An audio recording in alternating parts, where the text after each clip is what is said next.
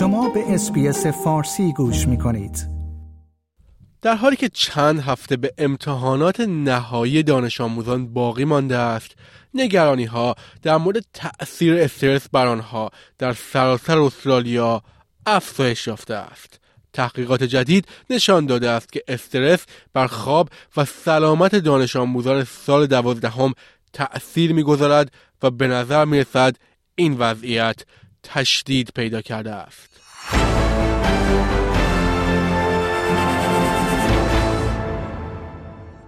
تنها چند هفته تا امتحانات نهایی سال دوازدهم برای دانش آموزان در سراسر استرالیا باقی مانده است. پریشا آراوین ران یک دانش آموز است.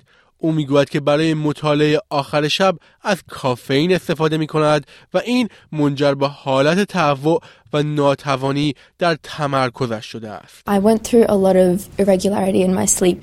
I'd sleep late at night and then I'd end up taking massive naps during the day which really messed with my productivity levels and my focus when I was awake. پریشا در مشکل خوابش تنها نیست.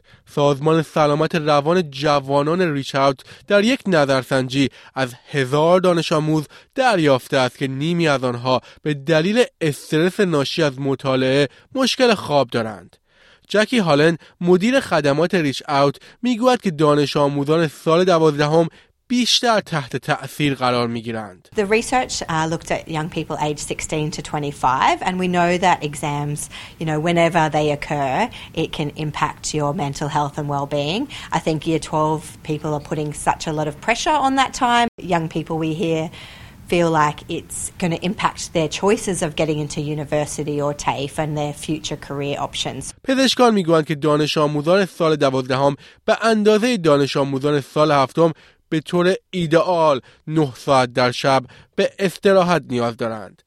دکتر کریس ستون متخصص خواب کودکان و نوجوانان در مؤسسه تحقیقات پزشکی وولکاک در سیدنی است. او می‌گوید که مدارس هنوز به نیازهای خواب نوجوانان نپرداختند. One of the big problems in adolescence is that from year 7 to year 12, so through high school, their sleep need does not drop. and that doesn't fit with societal norms. So t- school teachers will expect year 12 kids to do more work, do more study, stay up later.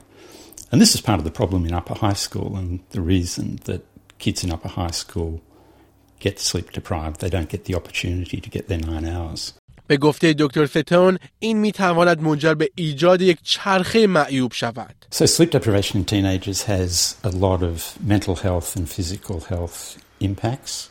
Mentally, it depresses a teenager's mood and heightens the likelihood of anxiety. Uh, it decreases their ability to learn because they can't remember things. And it has flow on effects to their behaviour. So things like cyberbullying are much more common when a teenager is sleep deprived. اما این تنها استرس نیست که بر خواب دانش آموزان تاثیر میگذارد کاپیتان مدرسه به آتریس جوزف می‌گوید برخی از آنها دارای مسئولیت های اضافی هستند. احتمالا فعالیت های فوقالعاده زیادی انجام می‌دهند که خواب صبحگاهی آنها را کاهش می‌دهد یا جلسات مطالعهشان را تا اواخر شب به تأخیر میاندازد. Because um, with the end of year 12 there's a lot of things going on in terms of like graduation and so also as like a school captain there's a lot of event organizing so it's a bit of pressure to try to keep up with studies as well as be on top of all of the events. So yeah, I think trying to be gentle with myself. So if I don't complete all the tasks that I wanted to during the day, I learned that it's okay.